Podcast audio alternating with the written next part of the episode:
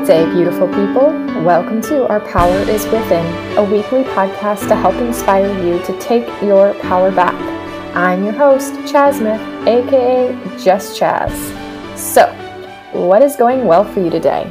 Have you laughed yet, even for 30 seconds?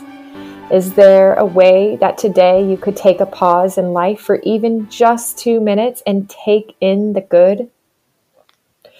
What I mean by this is really allow yourself to be super present to something good in your life. Maybe it's really tasting and noticing the flavors of something that you eat today, or the feeling of the warm sunshine warming your body, or the textures of the grass beneath your bare feet. Maybe it's being completely present with a pet or a child and just getting lost in the love that you feel for them. And maybe it's even breathing for two minutes into your own heart, showering yourself with love and compassion. Remember, it's not the big things that we do once in a while, it's the small, little action steps that we take every day for ourselves that yield the biggest results. Remember how I told you last week that I had some exciting news to share? Well, here it is. I am launching a free weekly playful movement class beginning this Friday at 1:30 p.m. Pacific Time. This class is designed to help people in the healing community redefine their relationship with their bodies and movement and create positive, playful associations with movement again. I hope to see you there, and you can sign up directly through a link I will provide in my show notes. Whether you are new to the show or you've been following along from the beginning, please make sure to click subscribe today so that you don't miss an episode. And speaking of episodes, today is a fun one. Woohoo! My guest today is Lisa Schlossberg. She is a hybrid mental health professional, holistic health coach, and personal trainer and she offers an integrative, trauma informed online coaching program to help men and women stop the struggle against themselves and integrate mind, body, and soul for holistic weight loss and lifelong health. Today, we will be talking all about emotional eating and the mind body connection. You might be wondering oh, this is different. Normally we talk about pain and illness, but guys, this is just another extension of symptoms of mind body syndrome. So I think it's just as important and super powerful on the subject of taking our power back. Um, and today we will be talking all about emotional eating and this mind body connection. So, Lisa, she is incredibly wise and well spoken, as you will quickly see. She really understands this stuff, not only intellectually, but experientially as well. She's extremely passionate, and her passion absolutely shines through in all that she does and teaches. She has the most wonderful way of explaining everything and making it so easy to understand. And I love, love, love how she challenges society to look at emotional eating from an entirely different perspective than we are used to. She says, What if emotional eating is not the problem, but the solution? Because at the end of the day, this is just how our brain has learned to cope. And that alone is another reminder that our brain is always on our side, even if it does not feel that way. Our brain's primary goal is to keep us safe in whatever capacity it determines is necessary. So, whether this attempt to keep us safe manifests in pain, illness, or food addiction, it is always the brain ultimately trying to keep us safe. But here's the good news the brain can be rewired and it can learn new ways of coping and soothing. So, you guys, this episode truly is for everyone. There is so much to unpack. We even get into what it means to live intuitively and how to hone the intuition and hone our intuitive connection to our bodies. She gives us simple and practical steps to begin to create a shift in our life right away and advice on how we can approach this mindset shift even if we can't afford a coach. Oh, speaking of a coach, actually, something that we didn't get around to addressing in the interview, but I did let Lisa know I would let you guys know about this. Um, she is actually hosting a two hour virtual workshop this month. It will be on Saturday, November 21st, 2020, from 10 a.m. to 12 p.m. Pacific time. And it is called Emotional Eating and Chronic Pain Understanding the Overlap for Health and Healing. Oh my gosh, you guys, I'm really excited about this one. I think this will be so wonderful to connect those dots. And for anybody who potentially or possibly has an experience with emotional eating and chronic pain or illness, this will be for you. So I will drop some links in the show notes for you guys to sign up for this. By the way, it's only $20. So that's a win for sure. After you guys hear her today, I think you'll agree. Uh, you will find all the other links in the show notes to reach out to Lisa and myself as well. With all that said, I think I'm going to go ahead and introduce Lisa to the show so that we can start unpacking the gold. Lisa, welcome to the show today. Thank you so much for being here with me. Thank you so much for having me. I'm very excited to be here. Awesome. Yeah, I'm I've been looking forward to this for a while now ever since that first time I heard you and I know that for anyone that I have listening, um, I'm just really excited for what you're about to share with them because everything I've heard you talk about is so mind blowing and so empowering when it comes to weight loss and our relationship to our bodies, our relationship to food, and all that good stuff. yes. Thank so, you. Of course. So I think for um, to start it off, what I was thinking is having you kind of give a brief background, um, a little brief story about where you've come from and what got you to where you are today. Sure. So I I think it all begins for me um, in childhood. I was what we call morbidly obese my whole childhood.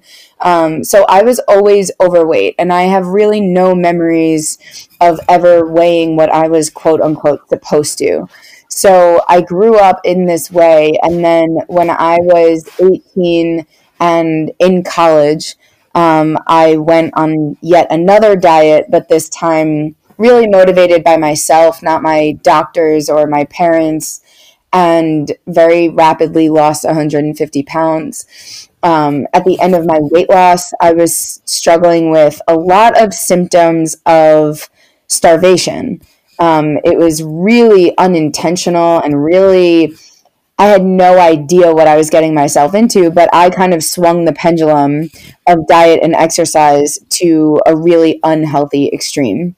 And so at the end of losing 150 pounds, um, I had a conversation with a nutritionist who explained to me that the reason that I was suffering with some of these symptoms, so my hair was falling out, I lost my period, I was freezing all the time.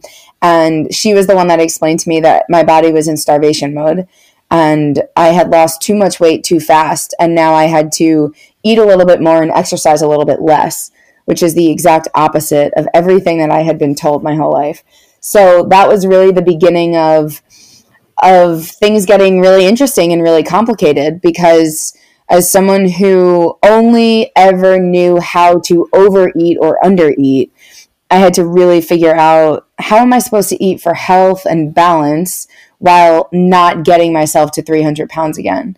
So that was really the kind of launch pad for, I would say, everything that came after that, which is putting a lot of pieces together to actually figure out an answer to that question so that I can not overeat and not undereat, but just focus on my health mentally, emotionally, physically, spiritually, socially, and live peacefully and joyfully in my body and in alignment with with myself.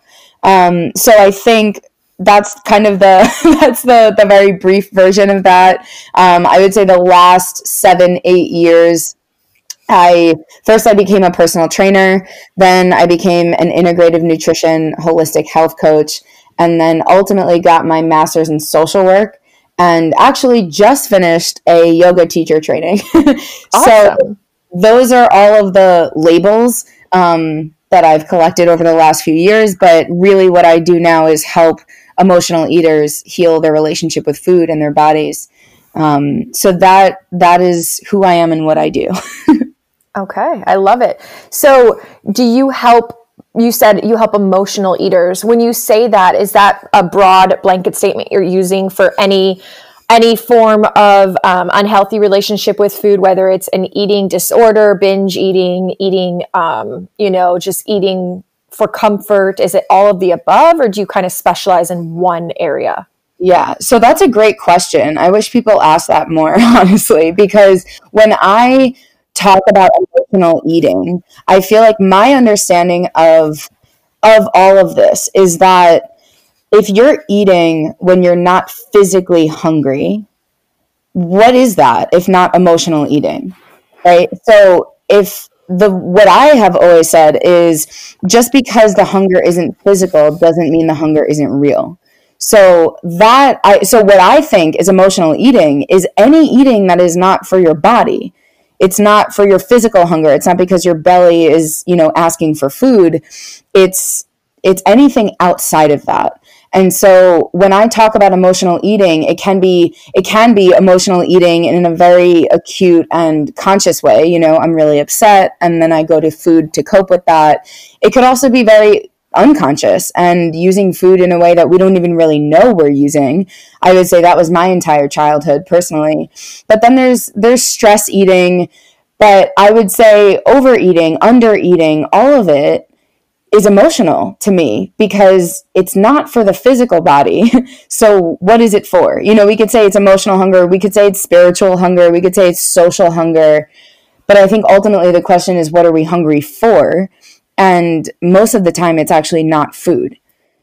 So all of all of the above. right. Now, how do you equate that to somebody who has you know the opposite of eating where it's anorexia where they're just not eating where they have you know this yeah. need to not eat. And you know you say most of the time it's emotional and a lot of and I know I believe that that's why I have you on the show. But I know that a lot of people sometimes when they're stuck in that in that um in that habit is they do feel it's very physical. They they have this very morphed body image or idea of what their body image is like and they're you know they have this idea that they're trying to get to this goal. And i know that we get to a place where sometimes we can't see the truth of what other people see in the mirror. And we just and i know i know i've heard things about it being control but what's your thoughts on that part? Yeah so great question. I want to preface this all by saying I really don't believe in the term eating disorder because I don't believe any of this is a disorder. I think what we're doing is really normal and human and it's rooted in brain science and there are reasons for it. So I think just to kind of share my philosophy on all of that is I think the way that, you know, the DSM is set up in in regards to eating disorder specifically is to look at an eating disorder quote unquote as the problem that we need to solve. And the way that i'm looking at it is this is actually the solution that we need to understand. How did we get to the point? And this is the way that i know this is because and I could, you know, I could like go, I could go really, really into this, but, but the way that I know this is because food and eating and obesity work the same way. That is, the question is not what's wrong with this person who can't stop eating. The question is what happened to this person that they can't stop eating. So taking a really humanitarian and non-pathological approach to using food as a coping mechanism because there is nothing pathological about that. That's the way the brain is designed to use food that way. So, what I find interesting too is that it's overeating, but also undereating that can serve that same purpose psychologically. And my story is really an illustration of that is I overate for the first, you know, 18 or so years of my life. I swung the pendulum really hard and really fast, and then I was undereating. But at no point until I had to stop dieting did I actually have to face the root issue? Why was I struggling with food to begin with? Why was I 300 pounds at 17? Like, those are the questions I have to ask. So, when it comes to restriction, dieting, weight loss, all of it psychologically works the same way. So, even if some, like, if someone is overeating and someone is undereating, we just have to unpack that and not look at it and say, well, this is why they're doing what they're doing. We don't know why we're, they're doing what they're doing. We have to unpack. We have to ask questions because there's nothing wrong with it. We don't need we don't need that we don't need that approach around it i don't think um, so i think the most important thing really is that and this will this will cover both overeating um, food and undereating and dieting that is as soon as you make a goal for yourself or something feels pleasurable or rewarding so that could be either food, right? The dopamine hit that we get from eating food, or it could be the dopamine hit that we get when we get on the scale and the, the number is lower. And then everyone around you starts applauding you and praising you and, and making you feel really good. And there's nothing wrong with feeling good about that. But we have to pay attention to ultimately the dopamine hit on both sides. And so just paying attention to how weight loss, the process of weight loss, even the thought of weight loss and dieting can release some of those quote unquote happy chemicals that bring the stress down the same way that food does. So that's why, you know, in many ways, it's really the same thing that we're working with. It's just physically, it manifests so differently that we think of them and maybe treat them differently but they're not. They're not different. It's a human being using food to cope with stress, trauma, emotion, etc. But I think that's that's the root of it for me and I think ultimately the message here is we have to stop looking in the physical dimension for answers around this. It's it's emotional, it's spiritual, it's social, but it certainly is not um, uh, strictly or simply a physical thing right. Yeah. I, I 100% agree. I don't, I mean, they, you know, something I learned a long time ago was often if you do suffer from some type of, um, you know, imbalance with how you approach, you know, your eating, your relationship with food, is it's, you know, everyone, unfortunately in our society, we're so conditioned to go to the next diet, try the next trend, seek out this, um, diet dietitian you know this expert that expert in the physical realm. And it's like well actually i learned some uh, some time ago hey actually we might get more benefit from maybe a, a you know a psychologist or a coach or a counselor somebody who we can talk about like you said ask the right questions and dig a little deeper and understand the why. Yeah Absolutely. I mean, something I say all the time is back in the day when I was a kid, you know, I was forced to see a lot of dietitians, nutritionists, personal trainers, this and that. And what I needed, what I really needed was a therapist, you know, and eventually that did come into my life. But, but that's the thing, you know, if, if anyone who's listening to this, um, who's struggling in this area, just, and it's not to say that there's no benefit in, in having a personal trainer or a nutritionist or a dietitian. There, there is, there absolutely is. But when you're struggling with food and eating, you know, this is the substance on which we survive. So if it's complicated, if it's stressful, if it's emotional, if it is, if it is impacting your ability to function on a daily, on a, on the daily, that is not the job of someone who is a nutritionist. You know, that's a mental emotional thing.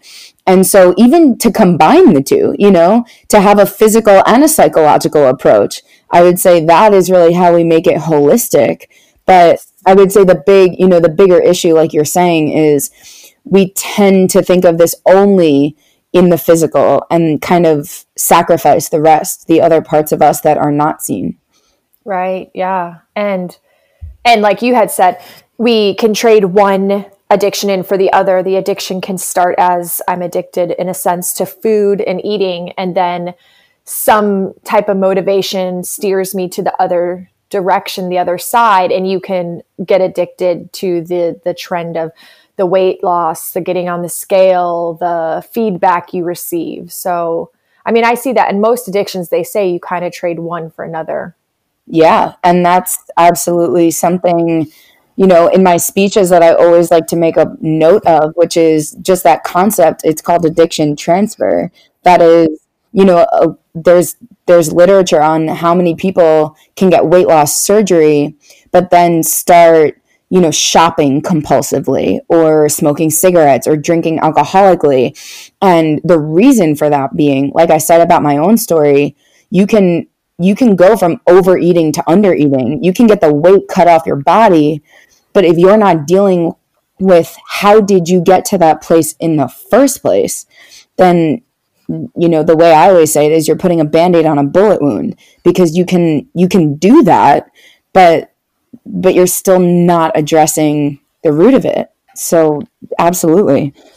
Yeah, and I love in one of your speeches that you did, I really love how you also point out that um, well, two two parts. One, that when we're dealing with food addiction or just an unhealthy, you know, relationship or an emotional relationship to eating, that we're dealing with two parts. It's not just a substance addiction, it's also a behavioral. So, you know, when it's, you were giving an example of how certain things like gambling and shopping are purely like a behavioral thing, but something like drugs might be purely substance. And we're looking at substance and behavior. And to top it off, how you said, food is something we absolutely need. We need it every day to survive. Where if I stop drinking, uh, it's not like I'm to sometimes have a drink. But with food, if you have this addiction and you're trying to work, or, you know, improve that relationship, you still have to eat.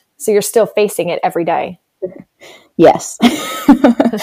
and yeah, so there's a lot of, I mean, we could call them complicating factors, but at the end of the day, I think what makes this a lot easier is accepting, really, first, just understanding that human beings, because of the way that our brain is set up, because we survive on food, we are wired, every single one of us, to have an emotional relationship with food. Period. The end. So it's our culture that has looked at emotional eating as a weakness and a flaw and a failure.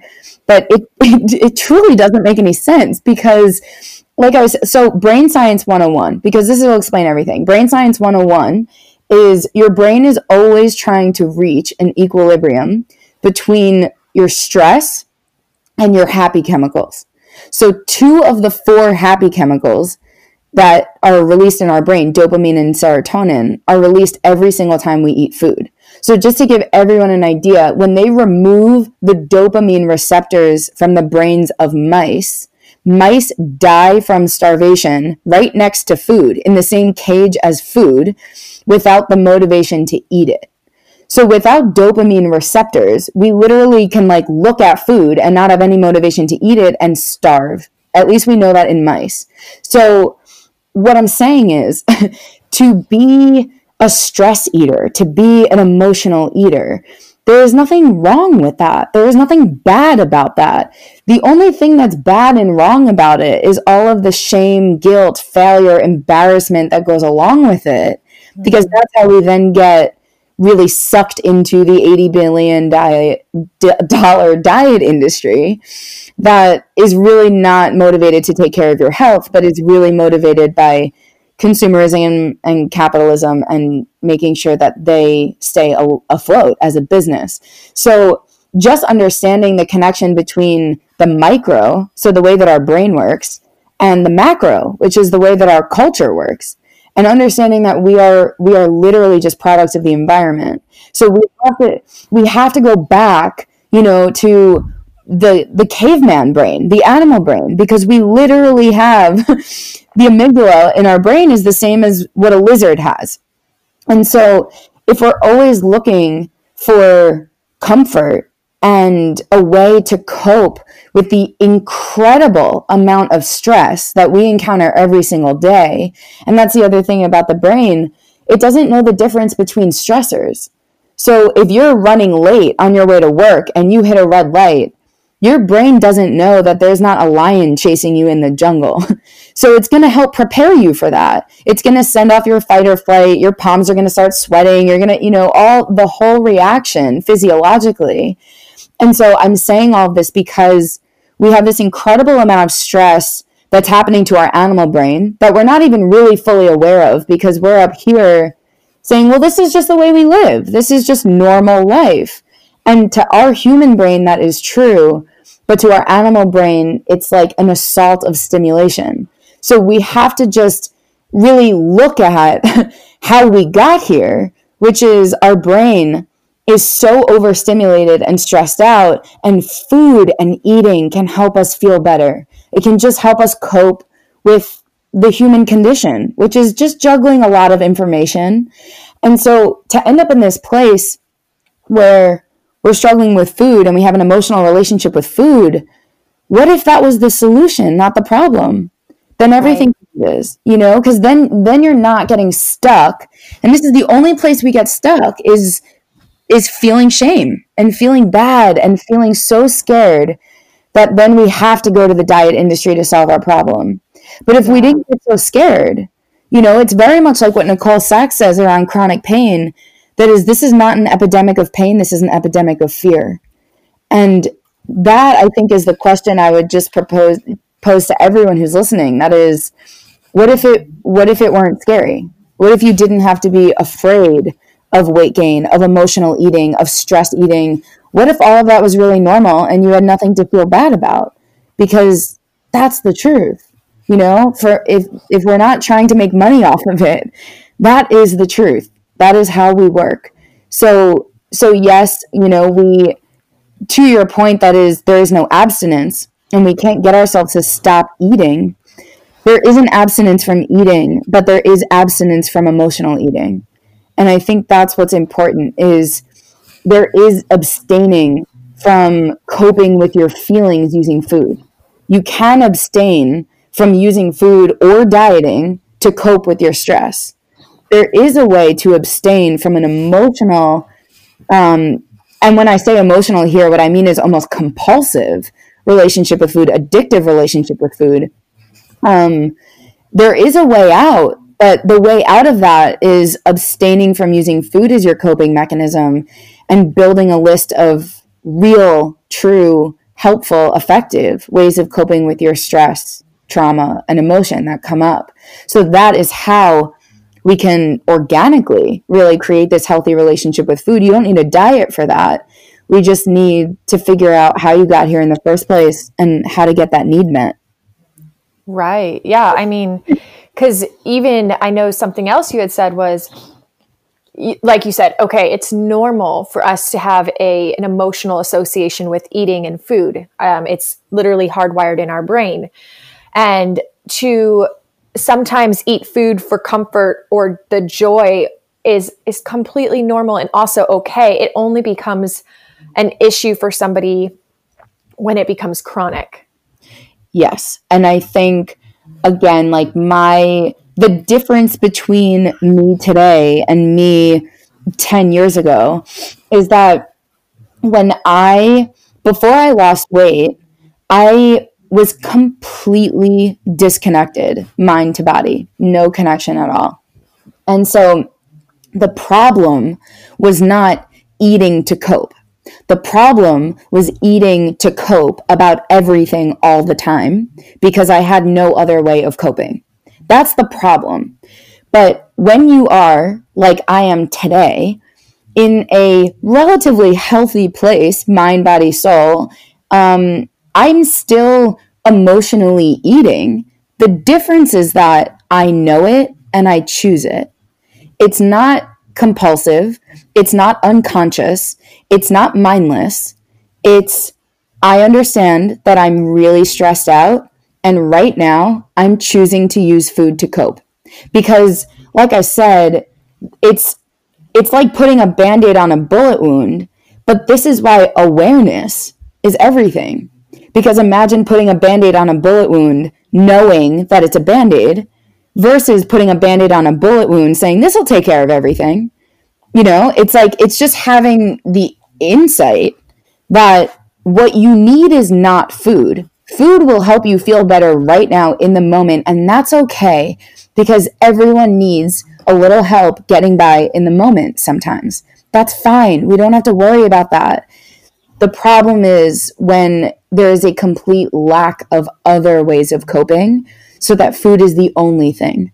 That's when it starts to really become a health issue, and not just physically, but emotionally, mentally. What goes on in there when all of your feelings are suppressed because food can help you cope in the moment. That's the issue, really. Right. Yeah. So we need to help people to develop other and alternative supportive coping mechanisms and touch like tap into that emotional body. Yeah. Exactly. Yeah. Yeah.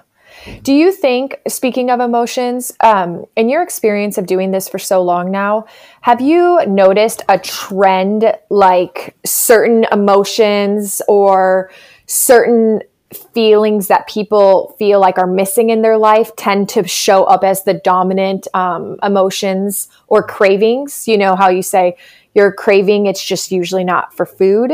Right. Do you see certain cravings or certain emotions that do play a dominant role, or is it really just widespread? Yeah. So I think um, what I love about this work and personally find very interesting is you could have a hundred people who are all doing the same behavior around food for 100 different reasons. And I think mm. that is so cool about this. You know, everyone has their own story, everyone has their own everything. So I just want to preface everything that I have to say with that, which is there are no two people who are the same. And I think really when it comes to disordered eating or emotional eating, stress eating, whatever, compulsive, we really have to look at it on an individual level and how it's playing out for each person because that is i would say the biggest finding i've had is there are no two cases that are the same and i think that is so cool. So there's that. Um, but i i would say like actually to your point you made earlier um, many many times it comes down to control consciously or not. Um, connection is huge. Um, and then and then everything else like love and reward and power and certainty. I think the biggest trend that i find um, is similar to actually sometimes nicole sachs in chronic pain will talk about the tms personality type or the kind of personality type that will typically end up struggling with some of this stuff. And i think um, that is what I see a lot, which is not necessarily the the conscious connection between this is my relationship with food and what I'm seeking is actually this or that. Um, sometimes it's pleasure and fun and play, um, and food is the only thing that can bring that to someone or that they allow for themselves. But I think the biggest thing that I've noticed is a lot of the, and this is very much like myself, the kind of like go hard, go getter work, like doing a lot of work, the strong one, the tough one, like I can handle everything, rushing, worrying, multitasking, um, all of that. And so I think what ends up happening is this is how we stay disconnected from ourselves all day long. If you are, pay attention, you know, to how you're eating and this is what I do when I work with people is have have them p- draw the awareness to what is it like when you're eating how you know what what's the frequency of your physiology and how is your nervous system while you're eating? Because i think a big thing that i see a lot is i'm you know i eat in the car while i'm driving i eat while i'm watching tv i eat while i'm moving like in some in some capacity i like always being distracted um, is a really good kind of indication to anyone who's struggling because the real root of it, again, the food is not the issue. The food is totally innocent. The root of it is the disconnect between mind and body.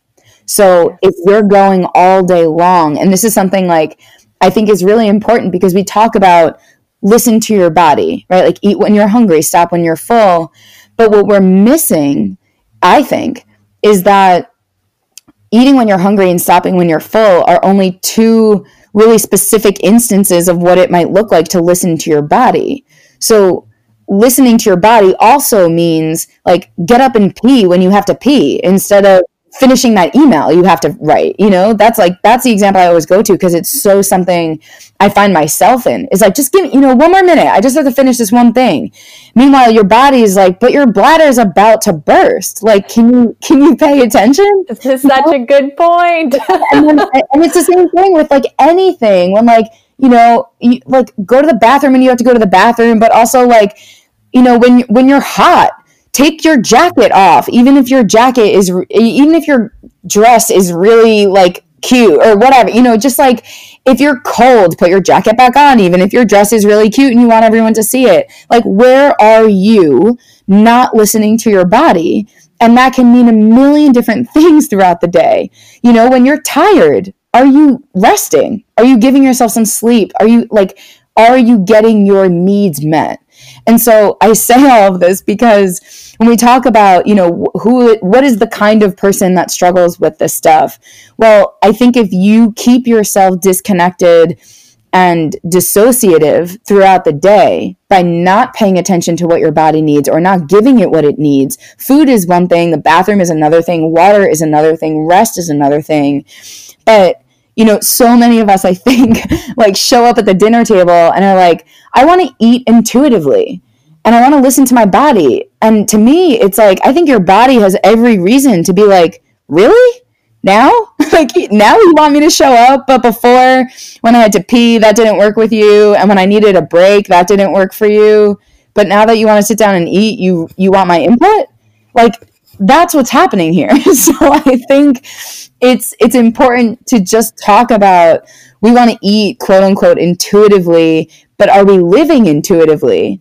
And I think largely the answer to that is absolutely not. And again, that's okay because the world that we live in today is not designed for us to live intuitively. But the point is that that's what we want to pay attention to is the is the connection between your brain and your body. And when your body's whispering at you, all day long telling you exactly what it wants and needs, are you showing up for that or not? And that's going to have everything to do with your very primal relationship with food. Mm, yeah, this is such a good point because to be able, in just in general, to be able to tap into our intuition and access it, it's it's kind of it has to be honed. It has to be practiced, just like uh, strengthening a muscle. We have to strengthen that capacity to connect with our intuition. And I love this. This is like new for me. I never thought about, oh, I want to be intuitive with this, but I'm not allowing myself to be intuitive with X, Y, and Z, you know, and it's a yeah. it's a holistic approach. Right. And I think that's what's so important about it is the way that I help people and work with people around food is by zooming all the way out. Like let's get out of your you know your everyday your habits your routines what you know about the world the way it is zoom all the way out. Look at what the brain is doing. Look at what this culture is doing. Look just look at yourself with this really broad perspective and then be able to see like you just said like food is just one area of life. And so what i really help people do in a very ironic way is take so much of the emphasis off of food and off of eating and off of the relationship there and onto life, lifestyle. How are you feeling your feelings? How are you getting your needs met? What is your social life like? How connected do you feel?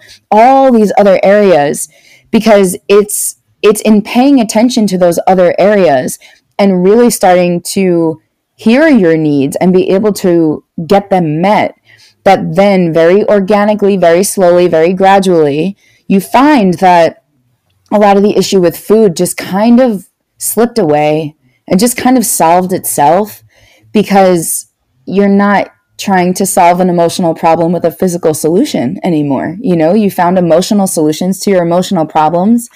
And so everything on the physical dimension just gets neatly sorted out that way. And it doesn't mean that, you know, no part of this is nutrition. Nutrition is absolutely important for our health. So is exercise. Um, and those will never not be true, but just understanding that we've really um, we've really warped this whole conversation in our culture of consumerism and shame and fat phobia and skinny privilege and all of these things that we're just so you know culturally embedded that we are just really entrenched in you know? And so be, just being able to see all of that and and really kind of take your power back i think that's what a lot of this is about is you know that. Yeah Oh, take your power back, everybody. Do it. Just do it. yes, that's like my mission, my life mission that I'm on um, yeah. in every capacity right now. So, everything you're saying right now, too, it correlates so much. And I'm going to like kind of explain this for the listeners or um, show the relationship uh, because most of the episodes so far have really been about people uh, healing from from the emotional you know from chronic pain. And it's the same thing right? When you're talking about eating and you're talking about the chronic pain or illness industry everyone wants to treat it from a physical perspective but the body is the mind the mind is the body. I mean they're they're so interwoven. So it's it, it's it's hard to get the results you're looking for purely from a physical standpoint. And so everything you're talking about right now is so much the same experience. And like nicole and so many other experts in this field um, correlate is that the the pain is essentially a byproduct, and so needing needing to actually look at the whole lifestyle, looking at like you said for the pain, same thing for the pain. How do I um, experience my feelings? How are they being expressed? You know, what outlets do I have? And and so it's I'm seeing how the the the relationships that we have with food and eating are so very similar to the mind body connections that are experienced also and being expressed through the body in pain and illness. Yes, absolutely. And this is why, you know, the first time that Nicole Sachs and I met, I remember I said, um, in the speech I was giving, something I just said actually, which is we can't solve an emotional problem with a physical solution. And I just remember Nicole like throwing her arms up in the back row, being like, "Yes!" and and it really like it it works exactly the same way. And I would say, like at this point, it is such a pleasure for me to work with people who have an understanding of how this works in the TMS chronic pain world because I get to come in and just be like, okay, great. You have so much, you have so many of the tools in your toolbox. You've done so much of the groundwork. Now we just have to apply it to this other area of your life and really do the same exact thing. And I will say, um, I think it's not just, this is an important thing just for anyone who's listening to this because body image works the same way. And I think that's one thing like we haven't really talked about, but body image works exactly the same way. And what I mean by that is when you have either the compulsive urge to go eat food even though you're not hungry, or you feel a compulsive drive to lose weight, cut your calories and weight and diet, or you are standing in front of the mirror and just critiquing every inch of your body because you don't like the way it looks. All of these are a manifestation of the same exact thing. And it's yes. the same exact thing as TMS, which is you want to be able to look at all of those, right? Just like if you had back pain that was coming up as a result of mind body tension and stress, you would look at your back pain and say, okay, I know what this is. I know that this is rooted in emotion. I know that I need to, you know, go through the whole process of of understanding this is a symptom, not a problem. And it works the exact same way. Whether you are overeating, compulsively eating, emotionally eating, stress eating, or you can't stop dieting, you want to stop counting calories, but you can't, all of that, and the struggle against your own body image, all of these things I invite you to recognize as a red flag to turn you inward. Understand these are all solutions, not problems. And what it means is that something inside needs your attention and it's okay. It is not a problem. You're not doing anything wrong. You have nothing to feel bad about. There is nothing wrong with you. This is all your brain trying to keep you safe the best way that it knows how. It just has the brain of like a five year old. And, you know, it's, it gets really stressed out and it gets really scared. And whether it's food or dieting or body image, it uses that as a way to feel better. So just knowing that as it comes up and being able to, like we just said, take your power back instead of getting lost in that. So, you know, when you're overeating and you're freaking out because, oh no, now you're going to gain weight and you have to go on a diet and, and the fear response, instead of going that way, just being able to observe it, take some deep breaths, understand that this is normal and okay, and doing that over and over and over again because any kind of fear based reaction will keep you exactly in that cycle, perpetuating that exact cycle you're trying to get out of. So it is excruciatingly difficult, and I completely honor that. And at the same time, as our friend Nicole Sachs will always remind us, life is a choice between what hurts and what hurts worse. So yeah. it's like, you know, it's it's fighting on the physical dimension with food in your body or it's fighting emotions that and not even fighting emotions right but just being able to open up the space and give it a voice and tell the truth and be present with how you're feeling but those are the only two options here you know going on a diet and having it solve all the problems is is option 3 and that doesn't exist in real life Mm-mm. Yeah, I always say I love that expression you just said that Nicole always says, and I've always said for years in the fitness I've been in the health and wellness industry and I'm always like life is like life is there's there's hard elements. It's just choosing your hard, you know? Yeah. yeah you exactly. just have to choose which hard you're to like which hard path you're going to take. Exactly. Yeah. I love that you pointed out that the brain is just protecting us because that's that is what it is. It's it's some to our conscious mind it's mind blowing. You're like, "No, but uh, it's not protecting me by keeping me in this addictive cycle. It's not protecting me by making my back hurt or inhibiting me from doing the things I love. But it's like you said, it is, it's like a five year old and it is, it's a brilliant brain. It's just, it can get kind of confused in, in its approach of how it protects us, how it soothes us, how it, dis- you know, it uses soothing mechanisms or distraction, but it's always an attempt to keep us safe. Yes. Always. And it is, it's so important to know that because, again, just culturally speaking, there's, if we look at emotional compulsive eating, it's, it's something that we've turned into, um, you know, a, a failure, a flaw, a weakness. Yeah. But if we could just get rid of that narrative and be like, okay, well, you know what? Like, what would it be if eating our feelings was a super normal human way of dealing? you know, and because it is literally just your brain trying to help.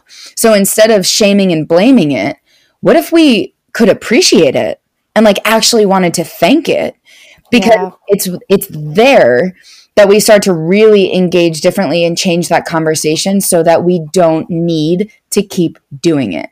Right. Yeah, because it the shame, the blame, the guilt, it keeps us in this cycle, in this circle yeah. And the acceptance and recognizing that I'm not a bad person, there's nothing wrong with me, going into that judgment free zone. I mean, looking at it the same as if I had back pain or shoulder pain or neck pain, should I feel shame for that? You know, right, it's right. it's also just the brain protecting me and and yeah, it's it's sad because we're up against a lot in this society and culturally speaking, like you say, especially like the industry that I spent so much of my adult life in, it makes me so sad how culturally, you know, um, in the in this specific industry, in the diet industry, also, we are. I mean, we're literally getting bombarded with such false information that literally just keeps us in that vicious circle of shame and blame and feeling bad. You know, yeah. like we're taught that we're not that we're not we don't have willpower or there's something wrong with us or you know we're not doing good enough and all that does is push us back down into those in my experience a lot of times you're just solidifying the the emotions that were already like that are already hurting within us that we're not aware of that are causing you know the the relationship to begin with. Right.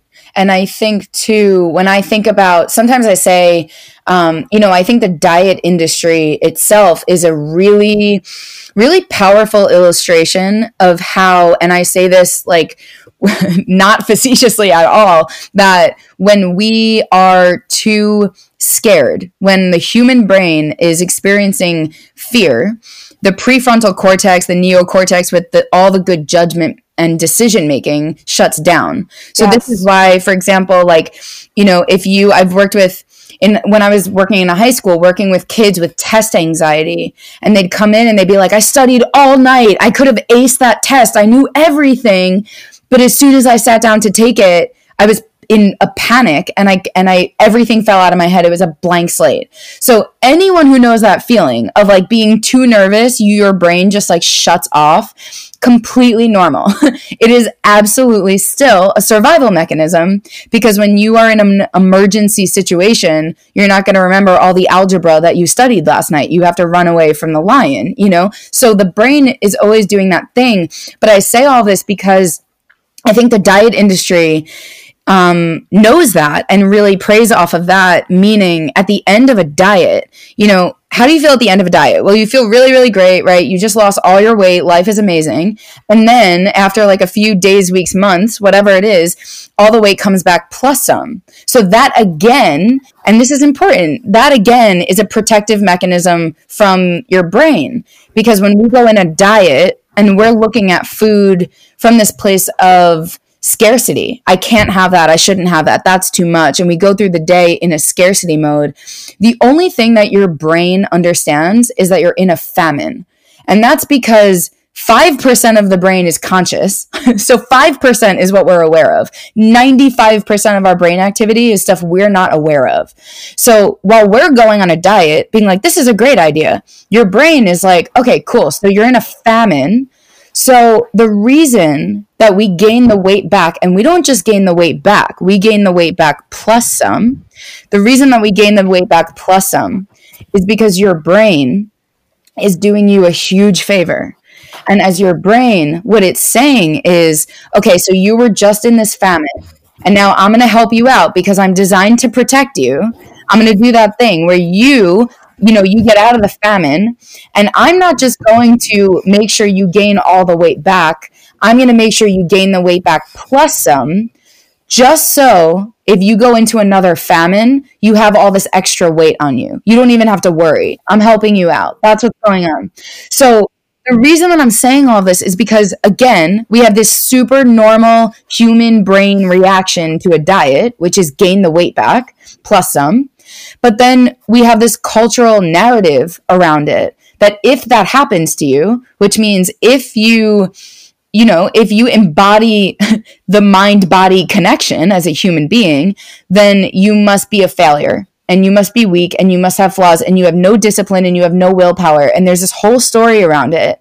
But the reason that I'm saying all this is because at the end of a diet, when you gain all that weight back, because of the culture and the story that we've told ourselves about this, now we're in a place of shame and we're in a place of fear, inadequacy, etc., etc. So that if the amygdala, where all that emotion is is being activated, is lit up with activity, what that means is that your good judgment literally shuts down. You can't see straight at a certain point. You can't make good decisions rooted in your good decision making brain when you are so scared and so upset and so fighting, you know, just the message that you are a failure. And so we get to that point, and I think it's if we could all, you know, if that didn't happen, if hypothetically we could bypass that part of it, I think a lot of us would look around at the diet industry and the experiences that we ourselves as a human experiment have had on the diets, which is lose weight, gain weight, lose weight, gain weight, lose weight, gain weight, and eventually look at that and say, the definition of insanity would be trying this over and over again and expecting a different result. Like, this is insane to keep trying this on the physical dimension the way that we have. But I think it's rooted in we get so scared and we feel so bad and so ashamed that when we're in that place and we see a diet with all the testimonials and all the before and after pictures, that's all we can see because we make decisions out of emotions, not out of logic. And I think the diet industry is a massive global like version of that of we are not looking at this logically. We're just not. And and and again, it's okay because that is what a human does when a human gets scared and emotional. But just being able to look at that and go back to life is a choice between what hurts, what hurts worse. You're either going to go inside or you're going to ask them what the answers are. And I would implore you to go inside. I agree. It makes me so sad though. The like just the diet industry and just the fact that industries can use this awareness and knowledge to capitalize on our hurts and our pain. It just makes me really sad. yeah. No, it does. It, does. It really does. And for me, it is such a pain point to think about kids. Mm. And and again, like as someone who was a really overweight kid and who had to absorb that message over and over and over again.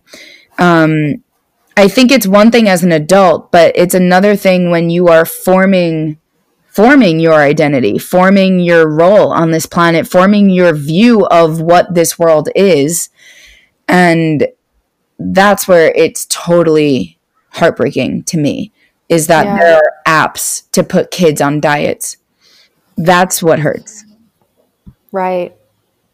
Yeah, I agree. And gosh, there's so many directions I could take this and I could I feel like I could just talk to you and ask you questions for hours because there's so many different things at play like the kid who grows up in an environment where they're not taught any better, you know. I mean, it, yeah. there's just I mean, and something you were saying about how they you can gain the weight back and then some because the brain is essentially protecting you that really made me think about the term symptom imperative that is mm-hmm. wildly known in the um, mind body syndrome you know pain community where oh well now all of a sudden my back is starting to feel better but my right knee hurts out yeah. of nowhere and i don't know where it came from. And it, it's again it's that brain saying uh oh something's changing something's changing.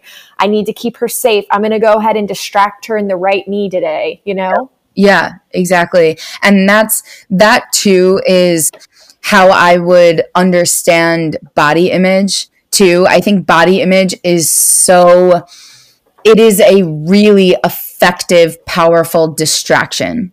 Mm-hmm. And just knowing that when it comes up, you yourself, you, the spirit, soul, essence that lives inside, does not hate your body. That is a program, that is a conditioning, that is a message that you have absorbed that is not yours and just being able to you know be with that and really understand like you didn't come out of the womb hating what you looked like and if you didn't live in a world that taught you that you also wouldn't hate what you look like. So just right. able to you know see it come up and be like okay this is my brain trying to protect me. Crazy that it does that because this hurts so much and feels so bad but that's what it is you know? Like like you said with the tms is like it's so hard when you're paralyzed from sciatica to be like thanks brain for trying to protect me. But understanding that that is really the system you're working with you know? It really it really really really just is. Yeah. But i would say also on on a more uplifting optimistic note that there really is such an opportunity in all of this. And I think I think body image is really hard because of where we are culturally with it, but there really is the opportunity to do exactly what you're talking about, which is take your power back. Because when I talk about and think about body image and fat phobia and thin privilege and all of just the si- the society that has been created around this, you have the permission to opt out. And yes. that is the number one message here, I think, for both of us, right? Is like, yes, this is the culture. This is the society. You've been taught a lot of things about food and eating and your relationship with food and eating that was misguided or just uninformed or maybe just bl- like blatantly false. And at the same time, Now you have this information. The question is, what do you want to do about it? What do you want yes. to do with this? Right? Like, this is the world that we live in. This is really the way that your brain works. You are never going to get out of your body and you're going to have to eat food every day. So instead of looking at all of that and being like, oh my God, we're doomed. We're never going to get this mess, you know? That's one way of looking at it. Like, oh no, we have no abstinence. And you're right. But the thing is, this is not a problem that we need to solve. This is a solution that we need to understand. And once you can come to a place of understanding of this, you can also see that it is within your power to say, I'm done here. Yes. I understand that I'm going to have this urge. I understand that you're going to make this, you know, you're going to trigger this feeling in me. I understand that maybe sometimes I will fall into the trap of thinking that I am inadequate because of what I look like. Okay. But then what? Are you going to stay there and say, this sucks. This is the world that I live in? Or are you going to stand there and say, okay, this is the world that I live in, but what about my life? What about me as an individual human being? How do I want to live? And you have the power to do that. And it's very much the same as, you know, when Nicole Sachs is talking about you you give a voice to your pain, you sit down, you journal speak, you do the work, and then you take your life back. You hear your symptoms as you know the the whining toddler or the buzzing mosquito or whatever it is it just comes up over and over and over again and instead of trying to live a life where it doesn't come up anymore, because that won't happen because of brain science, if you just say, okay, this is where I am, this is what it is, and I'm going to be observant of how I feel, I'm going to be observant of the thoughts that I have, I'm going to be the one in charge of the way that I live and feel and act there is so much hope and there is so much peace and there is so much joy on the other side of bringing your life back into your own hands because that's where it's been the whole time. Absolutely. I completely agree with everything that you just said and that is all it comes down to because there's so many ways not even in just this way but in all of our life in so many capacities there's endless ways and possibilities and um, potential to give our power away. But the different side of the same coin is that we can also take our power back in any of those um, facets. In any capacity, we get to say, Yeah, I'm going to go ahead and hold on to this. I have the power to step into my own truth and not to buy into that story anymore on all dimensions. Totally. And, you know, to that point, if we're talking about listening to your body is all day, every day, you can really think about how, you know, spending 10 more seconds on that email that you have to finish typing, that is perpetuating the kind of system, right? Like that's like the conditioning of like, go, go, go, go, go, do a million things by yesterday. But when you and this is this is like haha this is kind of funny but it's also like i'm not kidding by this. Is like when you take that moment to be like actually i have to pee. Like actually i'm going to listen to my body and take a break and go do this thing. You are slowly but surely very seriously breaking that habit of choosing your brain over your body. And so yes. it's no small thing to throughout the day even just take a deep breath and just see how your body's feeling because very often that is how you take your power back is by saying, I'm not going to live in this place anymore. I'm not on this autopilot. I'm not doing the habitual, you know, all of the habitual behaviors. I'm actually deciding how I want to live. And in a very granular way, the way to do that is slow down enough to make those decisions. Because if we're not intentionally and consciously deciding how to live because of the brain that is brilliant. It just is on autopilot. It knows how to live. It knows how to live in a very limited way. But that's why is we have to just know if you leave it to your own conditioning, you'll be locked in this kind of like habitual programming. But at the same time, that is how we, how, where, when, and with whom we are able to say, I'm the one in charge here. Yes. And, and, it's it's you know it's tiny little moments and that, that's why I say that is it's not this big It doesn't have to be this big thing. You know, you have this opportunity all day, every day. So just to have the awareness there, it's always, always accessible to you to to move closer to yourself ultimately. Yeah, I'm glad you said that because that's exactly what I was going to say is we get caught up in this world to think it has to be this big big big grand effort and it's the little things that compound every day that yield the biggest results. So it's through that awareness every time that you say yes to your um, true self, you know, yes to that feeling you get. Um, you're you're actually you're literally actually creating neural pathways that support that yeah that new path rather than the old habits. Yeah. Yeah. Yeah. And I think to the point that, I mean, for me, I'm such a brain science nerd about all of this. Like, uh, to your point of creating neuro pathways, what you're doing in that moment when you leave your email to go to the bathroom, I'm gonna keep coming back to that. When you when you're in that moment and you make that decision, what you're doing is really on a deep level teaching your animal brain that it is safe to listen to your body because the animal brain is only functioning out of safety or danger. That's all it is. It's trying to keep you alive. So everything is either safe or dangerous. And so for a lot of us, the autopilot mode is that listening to our brain is safe and listening to our body is dangerous. But when you take that opportunity to change that, what you're doing is showing your brain because it won't trust you. The only way for it to really trust that it is safe in that experience is to live it is to actually do it. It's like exposure therapy. You have to do it. And so that's what's happening in that moment is your brain is learning oh okay so if i go to the bathroom instead of go finish that email i will survive and i will be okay. And the more you do that on a very you know like moment to moment basis that's where you then get to show up at the dinner table and be like, "Oh, okay, I'm hungry, I'm full. I understand. this is what it is." You know. Now you're you're in conversation with your body, and that's why is your brain can kind of release that the defense and the fear around that. And ultimately that again is what all this is about is is not being in fear of your body and your own feelings. Yes, absolutely. I love it. Ah, Lisa, you're amazing. You're brilliant. Thank you. I feel like I could go on and on and ask you millions of more questions, and I feel like the listeners would love it.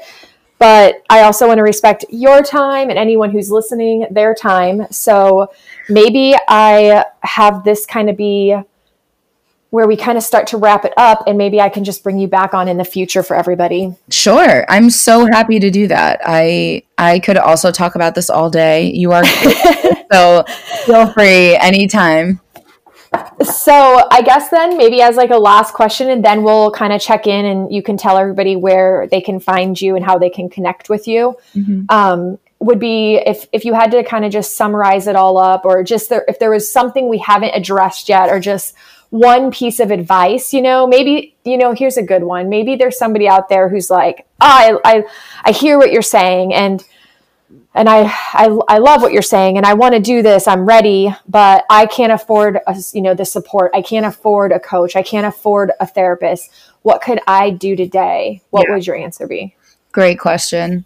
Um, so the first thing that I would do if you are struggling with emotional eating um, the first thing I would do is pay attention, try to mindfully eat, which means when you're showing up to eat, whether it's meals, snacks, whatever it is, just paying attention to how are you feeling? What are you thinking? What are your behaviors? How fast are you moving? How slow are you moving? What are you thinking about? How many distractions are there? Like, just doing an inventory of what that moment is for you, because that's where a lot of the information comes from. That's where you will find that you are always rushed or always distracted or always multitasking. And those, those tidbits of information are really golden nuggets because if you sit down to eat and that's what's coming up, how we do one thing is how we do everything. So if a lot of what you're seeing is that you're always on the go, you're always in this like fast energy and you're vibrating, you know, and you're spinning your wheels mentally. If you feel like you never have enough hours in the day, if you're pulled from one direction to another, if you are in that place, to just start there with trying to eat mindfully and as mindfully as possible. So taking a few breaths before you sit down to eat um, making sure the TV is off, things like that. Just connecting with yourself while you're eating will really give you a lot of clues to what some of those root issues are, where that mind body disconnect is stemming from. And then the other thing I would say is to, other than that, take the emphasis off of food and eating and your body and your weight and all of that. You're using food as fuel for your health but on top of that, the number one thing to pay attention to is your emotions. How are you feeling? And like you said, you know, are you do you have outlets? Do you have connections? Uh, what are your coping skills? How are you dealing with the stress of everyday life? And what do you need in that area? Because the number one thing for me is you've probably heard me say this many times at this point if the biggest problem you have with food is that you're an emotional eater, it's not a problem with food. It's a pro- it's a question about how you cope with your emotions. So if there's anything that you take out of this, it's that if you have this relationship with food that is stressful and confusing and hard, just know you are doing nothing wrong and there is nothing wrong with you. And this is not your fault. It has never been your fault overweight, underweight, overeating, undereating, none of it is bad or wrong. And just starting from that place, understanding you have a lot of solutions because your brain is brilliant, and just starting to unpack and work backwards. Um, taking care of your emotions and getting your needs met. So that's that's a very yeah. long-winded, multi-pronged answer, but um, that's that's what I would do. I love it. I you know I wanted to preface and say also as people are doing what Lisa's saying and and and stopping and eating in this undistracted way and starting to notice to notice uh, free of judgment. Yes. To to notice free of judgment. Like even if you notice that you're wanting to be distracted and you feel the pull in certain directions that it that you just the whole point is to just notice and to not judge yourself more. Yes. And yeah. i also want to add on a more um, concrete answer. I think one of the benefits here to healing the mind body system is that there really are a lot of resources because you are the only thing you need. so one yes. is um, so the number I think a really effective tool for anyone, everyone is breathing exercises, learning how to connect with your breath to calm your body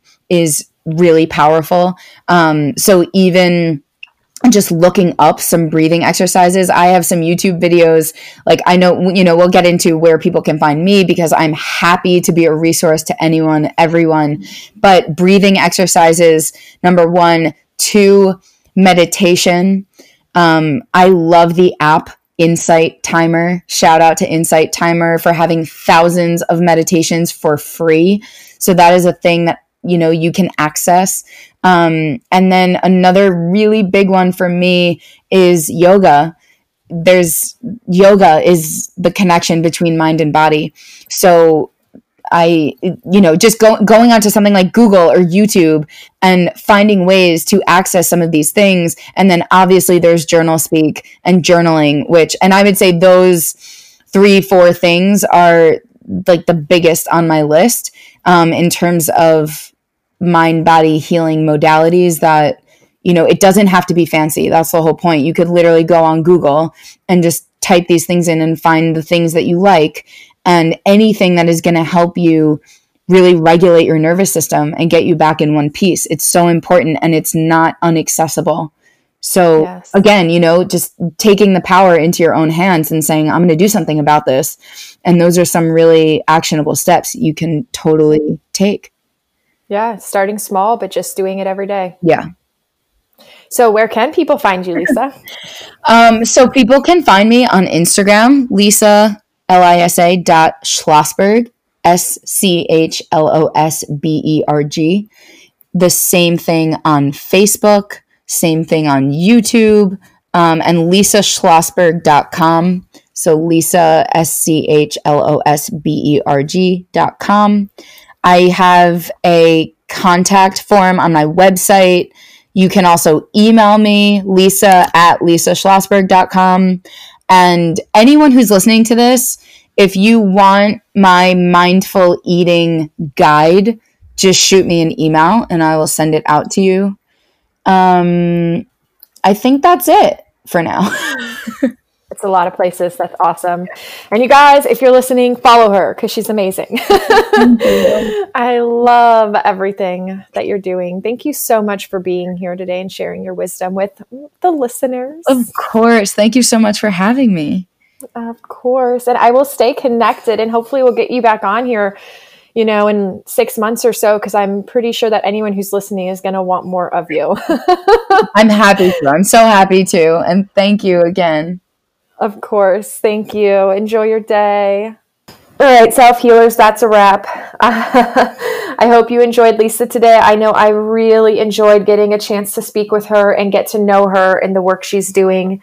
Um, again, all the information is in the show notes, so please look to the show notes to get some links. Stay connected to her and myself. Uh, if you have any questions, you can always reach out to me. And just remember, to click subscribe today. And if you felt that this message resonated with you or you know a friend who could benefit from this story shared today, I really encourage you to um, share the link to this podcast with a friend and let's help each other take our power back. And laugh, laugh, laugh. Give yourself a big hug. Celebrate all the good things you are doing for you. And until next time, Make this week great. I'm your host, Chasna.